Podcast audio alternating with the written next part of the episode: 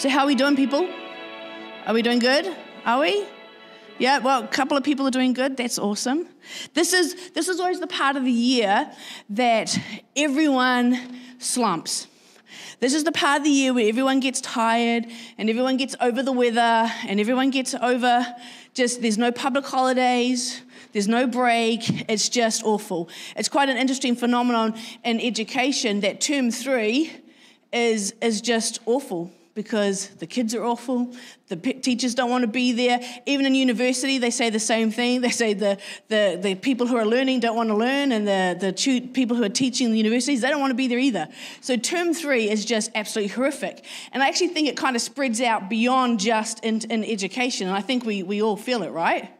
Like it's just, you know, because there's no sun, the sun hasn't come out for ages. And, and then what happens is towards the end of term three, the sun comes out and we all start to feel a little bit better. We all start to feel a little bit good. That's because, believe it or not, um, Jesus actually intended us to walk in the sun and not always in the wet. In the wet. But that's a whole other side issue. Um, so, what we have to do when we get into that state is that we actually have to start to stir the gift ourselves. You have to stir it up yourself. You cannot rely on external factors to keep you excited. You cannot rely on external factors to keep you. Um, you know, having that passion and that, that drive for, for the things of God and for the kingdom, we literally have to do it ourselves. You know what? There's a lot that God does for us. This is one of those things that we actually have to do ourselves. And sometimes it's like, oh, but do I have to? I totally get that. So Craig's away in Papua New Guinea, and it's been in a, he's never been before. His parents were missionaries in Papua New Guinea. Um, one of his sisters and his brother were both born in Papua New Guinea, so he had actually, him and his dad had planned to do this trip um, pre COVID. Um, and then, of course, COVID hit, and then um, his father, of course, passed away last year. So, so he kind of went on this trip for two reasons. One, to honour his parents and their legacy. Um, he was hoping to go to all the places where they were missionaries, but some of them were quite dangerous, and they're up in the um, highlands. And so um, they kind of said to him, um, at this stage, we can't take you up there. Um, and then the other thing was that we as a church support um, a pastor over there whose name is um, Sunni and his, and his wife Vima and their kids. So he wanted to just check up on them and see how they were going. Um, and so they kind of gave him this itinerary that looked a little busy, I thought. And, but because they didn't really, like, none of the other people there actually knew who Craig was. Sonny, of course, does, and he's been praising Craig and telling everybody how awesome Craig is. And then, um, but they had never actually heard of Craig. And so Craig rocks up there and he speaks the first message, and the next thing you know, they have blocked up his calendar. Come and speak here, come and speak here, because they just loved um, how he was ministering. And so he went from, in the six days, he was going to speak 16 times, and currently he's now spoken 21 and he has three sessions today. So he's feeling a little shattered. Um, and I've convinced him because he flies in. By the time he gets home, it'll be about 1, 1.30 in the morning on Tuesday. But I told him, do not come to work on Tuesday. I think you just need to stay home and I think you just need to just rest. And even if you can't sleep, just like lie on the couch and do nothing. So, um, so if you could just, just keep praying for him that um, he does recover, because like preaching like that does take a lot out of you because, you know, not only are you ministering the word, but you're also, it's spiritual warfare. So, you know, you have that, that bombardment all the time. So if you could pray for him, that would be awesome. All right, so let's get into this message.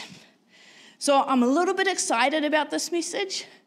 Um, and I'm a little bit worried that some of you might not like it, but that's okay. I figure my, my drama teacher, when I was in high school, my drama teacher said this to me, and it's something I've, I've held on to. She said, 25% of the people are going to love you no matter what you do.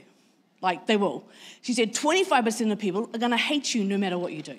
She goes, so you only have to convince 50% of the people. So I figure I need to convince 50% of you that this is a great message, because 25 of you are going to think that. The other 25, honestly, I could do cartwheels and you're still gonna go, well, that was dumb. No, I'm kidding. You're not like that. You're not like that. You guys are nice. All right, so let's kick it off in Ephesians chapter 3, verse 14, 3 to 21. For this reason, I bow my knees to the Father of our Lord Jesus Christ, from whom the whole family in heaven and earth is named, that he would grant you, according to the riches of his glory, to be strengthened with might through his Spirit in the inner man that Christ may dwell in your hearts through faith, that you, being rooted and grounded in love, may be able to comprehend with all the saints what is the width and length and depth and height to know the love of Christ which passes knowledge, that you may be filled with all the fullness of God.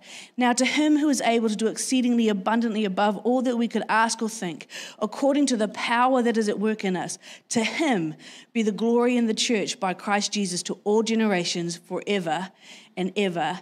Amen. Now, this passage, now most people, of course, know the end of, the end of this passage. But if you read just those last two verses, which sound wonderful and exciting, you're actually going to miss out on what this passage is saying. Now, this passage is an apostolic prayer for the Holy Spirit's power to infill every believer. And it's very much needed if we, the church, are going to fulfill God's purpose. You see, I think it's really important passage for the church today because we actually live in crazy times. We are living in a world that has gone mental. It is completely nuts out there. And what is sad is when the church no longer looks like the church. When the church is not different to the world. In fact, Paul warns Timothy in, verse, in chapter uh, 2 Timothy 3 and 4. He talks about how terrible it's going to be in the last days because what's going to happen is that it's not that the world is getting worse, it's that the church no longer looks different to the world. In fact, 2 Timothy 3 1 to 5. But know this that in the last days perilous times will come. For men will be lovers of themselves, lovers of money, boasters, proud, blasphemers, disobedient to parents, unthankful, unholy, unloving, unforgiving, slanderers, without self control, brutal, despisers of good, traitors, headstrong, hearty, lovers of pleasure rather than lovers of God, having a form of godliness but denying its power. From such people turn away. That is not the people of the world. Paul was talking about the people in the church. People who are lovers of money, kids who are disobedient to parents, things that we take for granted in our world today, in our churches today. Well, you know, of course kids disobey. You know, we'll be surprised if there's kids who obey, right? And Paul's telling Timothy that it's going to get terrible because even in the church, there are going to be people who are lovers of self. See, we preach in the church, love your neighbor as yourself. And what happens is we hear that and we think, oh, well, I better start loving myself more so that I can love other people. What are you talking about? You love yourself plenty. Trust me, every time we get together, we talk about you. Like, oh, you love yourself enough. Get over yourself. Paul warns us that this kind of attitude, this kind of thinking is creeping into the church. A love of money, lovers of pleasure rather than lovers of God. Have you ever seen the TV show The Deadliest Catch? During lockdown, I watched all those stupid reality type things. Anyway, The Deadliest Catch is about a bunch of fishermen who go out to fish for crabs and they fish in the Bering Sea. And what happens is half the fishermen die because it's really dangerous and you shouldn't be in the Bering Sea, right? So there's this one scene, and the waves, the waves are just crashing, and this boat is just being tossed backwards and forwards. And the fishermen on the boat are like literally sliding from one side of this boat to the other as they're trying to navigate their way to whatever it is to the, to the nets that they were trying to get. And that's exactly what the world is like today. You see, we are in this boat and the world and its craziness are the waves that are pushing us to and from. And what happens is the captain on the boat, he, he anchors himself at a point and he knows where he's going and he doesn't take his eyes off that point. And no matter how much the waves are pushing and no matter how much the boat is getting knocked around, he just focuses on that point. And that is what we need to be like. We need to anchor ourselves on God. We need to anchor ourselves on the Word of God so that when the waves of this world start crashing over you and start trying to knock you about, you might get kind of battered a bit, but if you keep your eyes anchored, you know exactly where you're going to go. I think sometimes we spend too much time as Christians focusing on those waves, what's out there, instead of anchoring ourselves on the Word anchoring ourselves on where we're going to go. You need to be saying, No, I'm the captain of the ship. I know where I'm going and just keep going. I don't care what they're doing out there. And Paul says for, to Timothy, as for you and your house, as for me and my church, as for me and my family, what are we going to do in this situation? I think our hope for the future in the midst of all the craziness of this world is actually found in this prayer that Paul has prayed here in um, Ephesians. And when we say that it's an apostolic prayer, we say it's an apostolic prayer because he was praying it for the Ephesians, but he's praying it for us as believers now. And it's a prayer that we can take and we can pray for ourselves and we can pray for the people that we love. And that's what I want us to focus on. I want us to break this down because I want you to change the way that you're praying. And if you're not praying, this is how I want you to start praying. Verse 14 to 15, for this reason. Now, the basis of all of Paul's prayer was his knowledge of God's purpose. This means that he could confidently pray according to God's will. We cannot pray effectively if we do not know what God's purpose and his will is. The last, when was the last time you even prayed that for somebody else? When was the last time you even prayed that for yourself? Not God that I would find your will, but God that his kingdom would come, that what was happening in heaven would happen here on earth. When did you last pray there? You see, I hear a lot of prayers for Susie because she hurt her foot, or, you know, for Tom because he's got an earache, but I don't hear a lot of prayers from people about praying for the will of God. Paul says, I bow before the Father from whom every family in heaven on earth is named. He's reminding us, and we need to remind ourselves that God is where we all come from, right? I want you to do something for me. I want everyone right now just to take a deep breath. Breathe in, let it out. Now, the only reason you're able to do that is because God allowed it.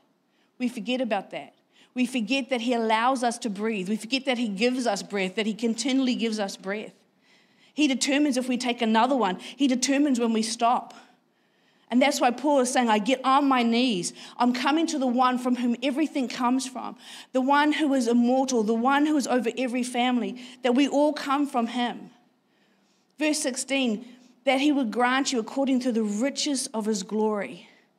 Think about the riches of his glory, of God's glory.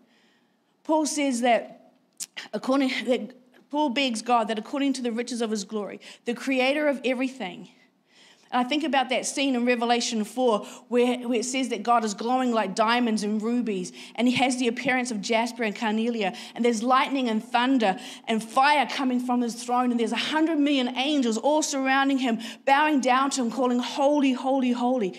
That's the guy that's in charge. He's the God that's in charge over everything. He's in charge of every single one of us. And you think about all that He is capable of doing. When you remember the majesty that He carries and the glory that He carries, that is the guy that we bow down to. That is the God that we follow. That is the one that we say, according to all of His riches, may He grant us to be strengthened by the power of His Holy Spirit through His inner being. That's what Paul's praying. That's what we should be praying. Is that how you pray? Paul goes on, I get on my knees before God. And God, I know how powerful you are, and I know about the riches of your glory, and I'm begging you, these people, God, that I love, would you strengthen them with your power through your spirit and your inner being? See, that's the kind of prayers that you need to be praying for your family, for your church, for your connect group, for your serve team. Not that Joe would stop smoking, or that Tom would stop looking at pornography, or that you know your son stops smoking pot, or your daughter stops being so promiscuous. Those things you should pray, but they shouldn't be the most important prayers that you're praying. The most important prayers that you're praying is that they would be strengthened by their relationship with the Holy Spirit. See, God, I need, you know, I need God. When I pray, I need God to move on my behalf because I can't make those things.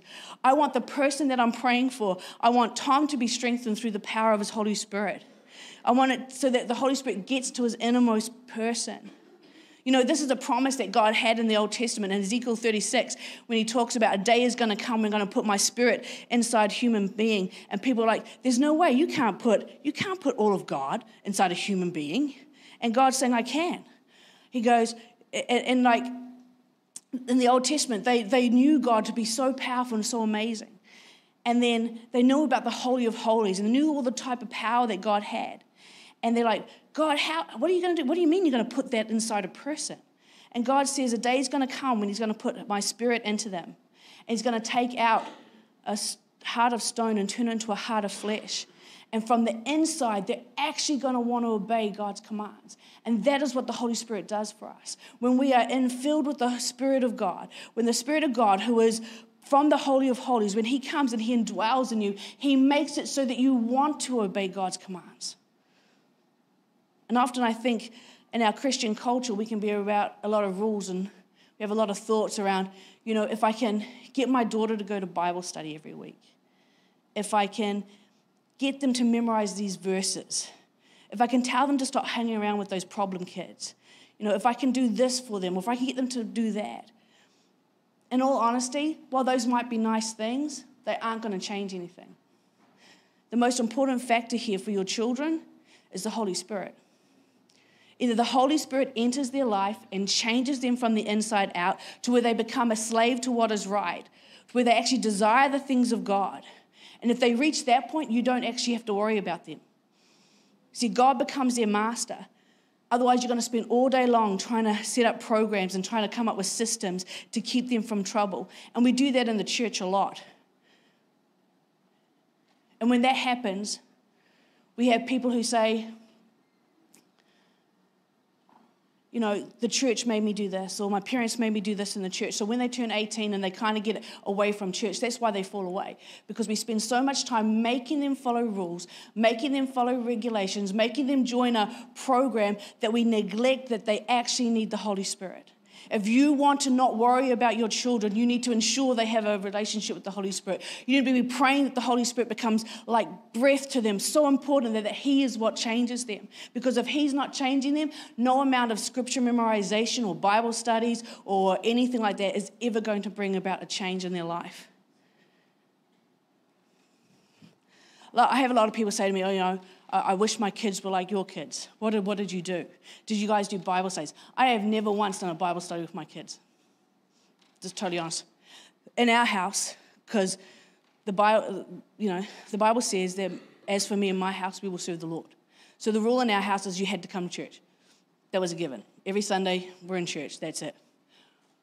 When they hit 13, when they, well, actually, when they left Switch, the conversation was, where are you serving? Where are you serving? Because as for me and my house, we're going to serve the Lord. I don't care where they serve. I don't care what they pick to serve, but they will serve. You can join Kids Zone. You can serve in Kids Zone if you want. This is the conversation I'm having with my kids when they were 13, or you know, like I said, when they left, when they left Switch. You can join the hosting team. You want to do projector for, for production. Those are, the, those are the two rules that we had in our house. You will go to church on Sunday, and you will serve. I did not do them, make them do Bible studies. I bought them Bibles for every stage of their life that they needed to have one. So that they were, you know, kids' Bible when they were kids, teen Bible when they were teenagers, adult Bible when they're an adult. I would say to them, Do you want to go to this conference? Do you want to do this? Do you want to do that? Youth was never optional for our kids. You're going to youth. That's just it. I don't care what else you have on. You're going to youth. I don't care what else you have on. This is what you're doing. But I never forced them to do Bible studies, never forced them to memorize scripture, and I never forced because they had to have their own relationship with God. As a parent, my job is to provide them every tool possible for, to facilitate that relationship with God. Not to provide entertainment, not to provide them with something to keep them out of trouble. Because if I do that, it becomes a works based relationship. It becomes something they don't want to do. So I just wanted to encourage parents don't force your kids to learn scriptures. Don't force your kids to, to um, you know, read their Bible. Like I know some parents who force their kids to read their Bible. I've never done that with my children. What I did do is I took them to church. What I did do is I prayed with them. What I did do is I modeled how to be a Christian. And I'd have open conversations, which means that when I say model being a Christian, I turn up to church every Sunday. And I, and, and I did this before I became a pastor, right? Because the most important thing in our world is to attend church. And if you are saying that but not doing that, they aren't going to believe you. So many parents have come to us, my kid's off the rails. I'm really sorry to hear that, but you know, you, you should have had them in church. I'm just, I'm just going to be really blunt. I feel an urgency in my spirit that if we don't get some of these things right, we're going to lose this next generation. So I might risk offending you and I'm sorry for that because that's not my intent, but I'm not prepared to lose this next generation. None of that was in my notes, so sorry about that. Verse 17 that Christ may dwell in your hearts through faith. Paul asked that Jesus would live in these believers, Just as he promised in John 14, 23, if anyone loves me, he will keep my word, and my Father will love him, and we will come to him and make our home in him. Do you know what's really interesting about this particular word, dwell? There are two ancient Greek words that convey the idea to live in. One of them is the idea of living in a place as a stranger, and it's usually the word that they would use when they would talk about staying at an inn or staying at a hotel or staying at a motel. The other idea is the, uh, the word means to make your permanent home. Dwell uses the ancient Greek word here for a permanent home. Jesus wants to settle down in your heart, not visit you. He wants it to be his home. And the, uh, the glory of the indwelling Jesus is something for us to know and to know by faith. It is there for us, but we must take hold of it by faith. In fact, this really cool quote by Carr John Glynn. He said it best. He said this You have your Bible and you have your knees, you need to use them. We need spiritual strength to let Christ dwell within us because there's something within us that is going to resist the influence of Jesus. And that something can be conquered by the Spirit of God, and we will have victory in faith. That is why we need to get on our knees and ask God that according to the riches of his glory, that he would strengthen the people inside through his spirit with new power in the inner being, so that Christ may dwell in your hearts through faith, that you will be rooted and grounded in love and I love the picture of that, of being rooted and grounded in love. I, I, see people standing and they have roots that go down deep into the ground. And you are rooted and grounded in the Word of God. You are rooted and grounded in a love for Jesus and a love for Christ. As I think about the parable that Jesus talked about when he's throwing out seeds like, you know, the, the power of the soul and sowing out seeds. And they talk about how the seeds would fall on the rocky ground. And I really am concerned because a lot of Christians seem to be in this place where they, they have little, little, little they're on a little bit of soil inside the rocky ground and so the roots cannot go deep and so what happens is when the wind comes when life comes when circumstances come it just completely blows you off your foundation that is not what we need what we need is to be rooted and grounded in the love of God. I think that's why our stats are so bad for, for kids when they leave high school and they, they go out into the world because while they may have attended a whole bunch of programs, or maybe while you made them read their word or you made them do Bible studies, they miss getting rooted and grounded in the word of God. They miss getting rooted and grounded in a love for Jesus. They missed having that, in, that personal relationship with the Holy Spirit. And once they leave that kind of protected environment of church, they just fall away because they are not grounded, their roots are not strong. As a parent, it, it is vitally important that we actually help facilitate that growth for our children. I don't know about you, but I can't leave Jesus. Do you feel like that? Like, I think about things in my life and I think about how, like, you know, um, Anna shared about her and Andre and how, how, how could they get through this sort of stuff without God. I don't understand how people get through life without God. Do you understand how people do that?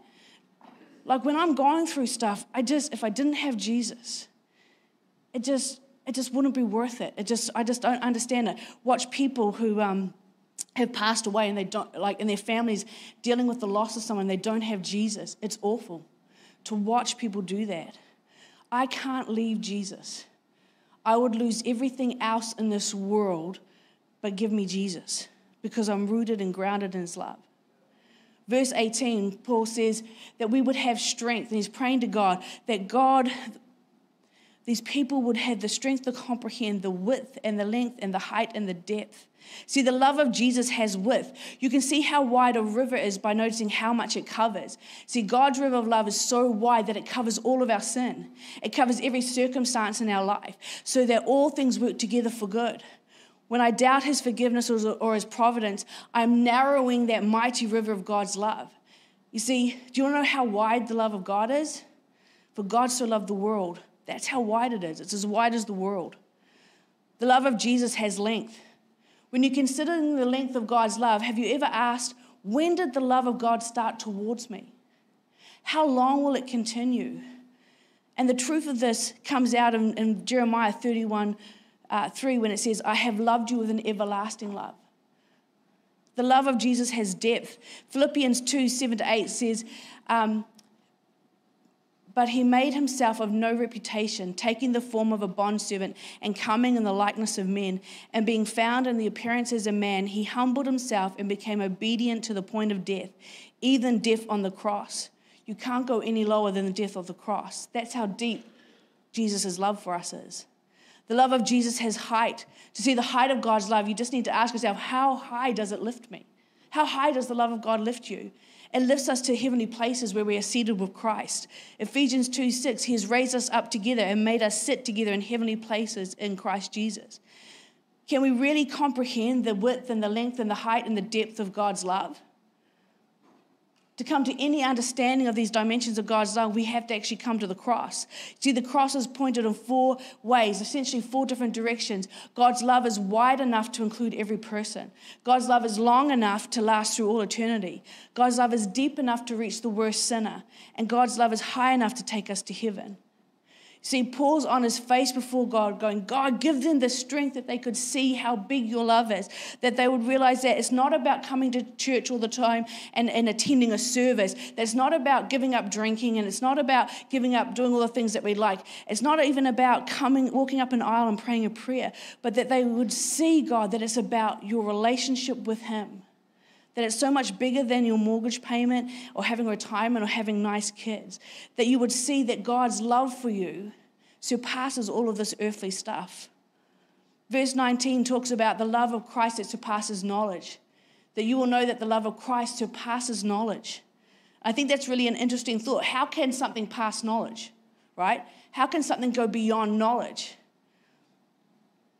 And it doesn't matter how much I, I come and I can teach you about it, and I can give you the Greek words, and I can give you the Hebrew words, and I can educate you with the words and a, and a theology around the love of Christ. But I, if you don't experience that for yourself, there's not a lot more that I can do. And that's why we have to get on our face. I can talk to my children about the love of God and I can explain to them how wonderful it is and I can show them in the Bible. But until they experience the Holy Spirit for themselves, then I'm not really doing much.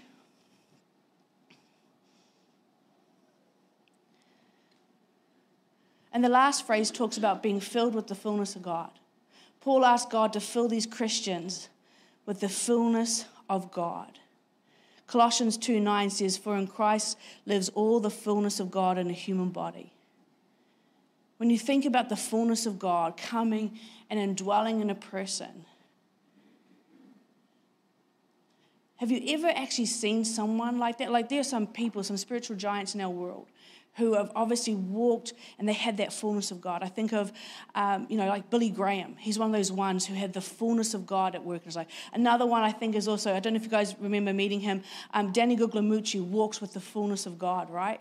You walk into their presence and you know you're in the fullness, in that thing. And as much as I would love to be known as this, you know, wonderful um, pastor or this great preacher, in all honesty, what I really need is to be known as someone who has the fullness of God.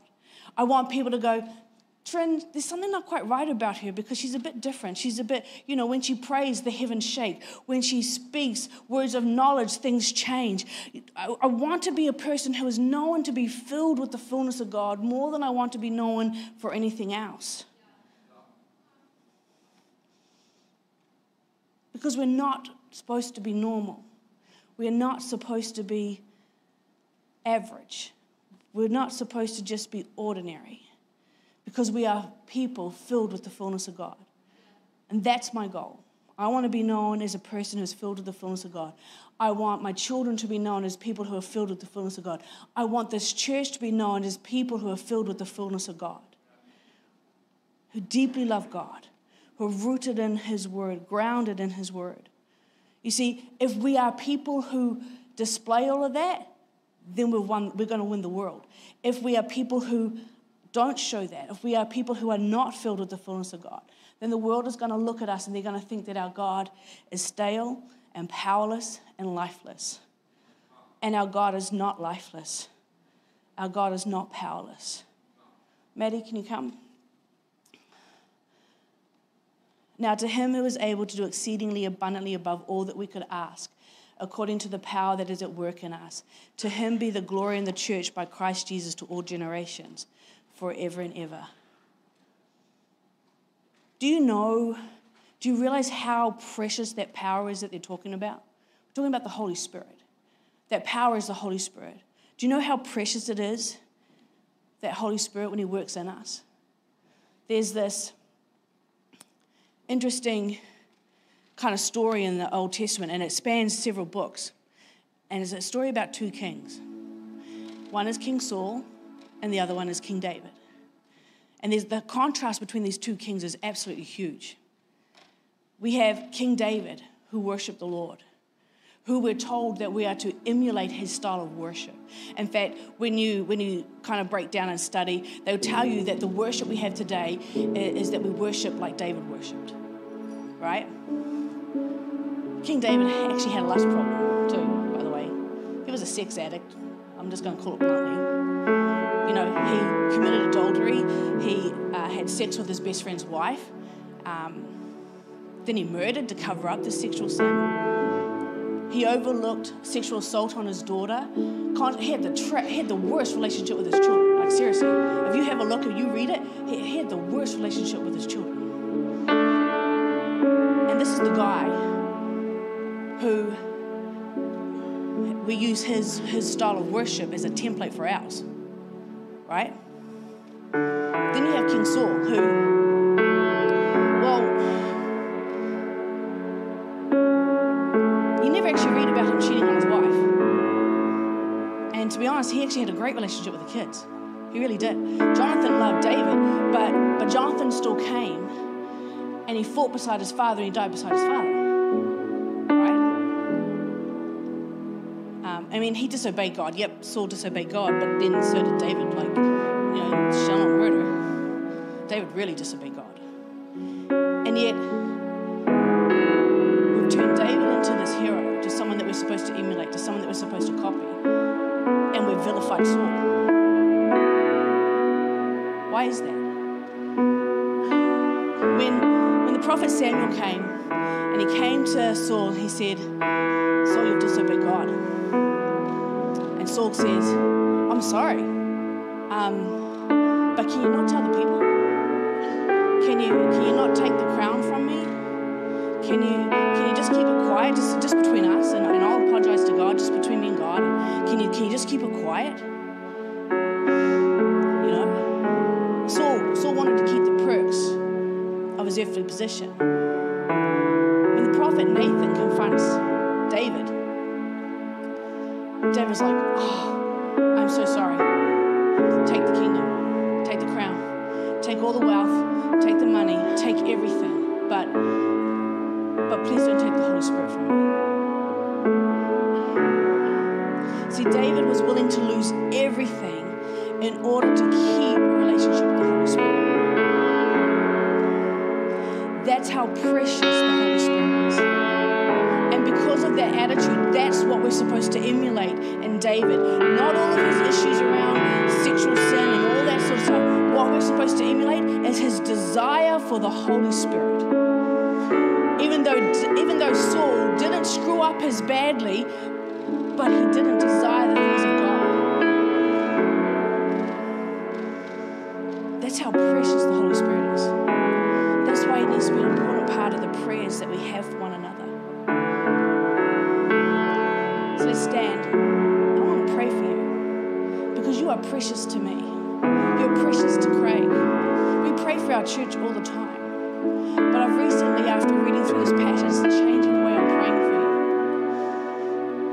you. And tonight, when you're lying in your bed, you start to think about the people that you love. I want you to start praying this way. I want you to start praying like Paul was praying. I mean, yes, we need to pray that, you know, if they've got physical needs or, and that's, yeah, pray for those, but I want you to passionately pray. So let's close our eyes. Raise your hand so you can receive what God has for you. Father, I thank you for these people. God, I thank you for these people who have come because they wanted to be in your presence, who have come because they wanted to worship. I thank you for these people, God, who love you, who have got hearts turned towards you, whose eyes seek you out, Father. I thank you, God, that regardless of what is happening in the world, that they have anchored themselves to you, to your word, and to your kingdom. God, I pray that you reveal your will to them, that they would uh, desire to see your kingdom expand and fill the earth. And God, I know how powerful you are, and I know the riches of your glory, and I'm begging you, God, please, these people that I love, would you strengthen them with the power of your Holy Spirit through their inner being, God.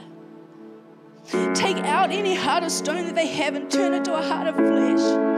And then from the inside out, God, that they will actually want to obey your commands and want to be so rooted and grounded in your love that they will be planted in good soil and not in rocky soil. That their roots will be firmly anchored. That they may know the love of Christ that surpasses all understanding beyond the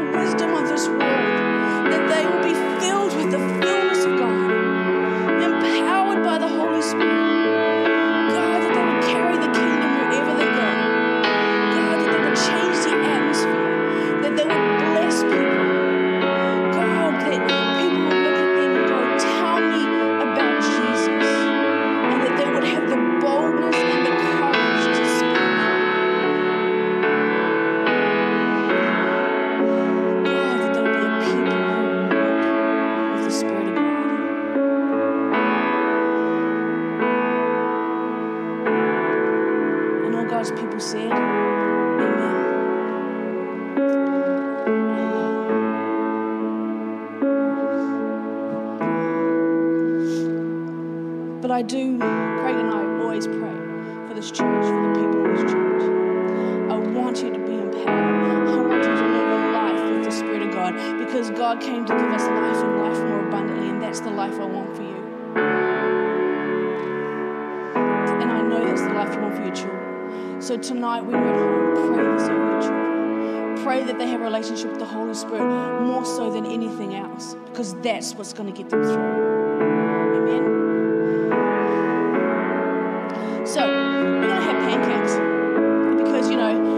This, we need to just feed the sugar. But I want you to take time, speak to someone who you haven't spoken to before. Get to know people who are here because we are family, right? Yeah. Young adults, if you're a new young adult and you haven't been to a young adult connect group, you need to need to talk to Maddie, talk to Anna, talk to Sienna and Matthias. You guys need to go to the young adults connect group. Connect with one another. If you are not in a connect group, please come and talk to us and we'll put you in a connect group, yeah? But first of all, we're going to go and eat pancakes. So have a great week. We will see you hopefully at the prayer meeting. Um, yeah, and let's just go.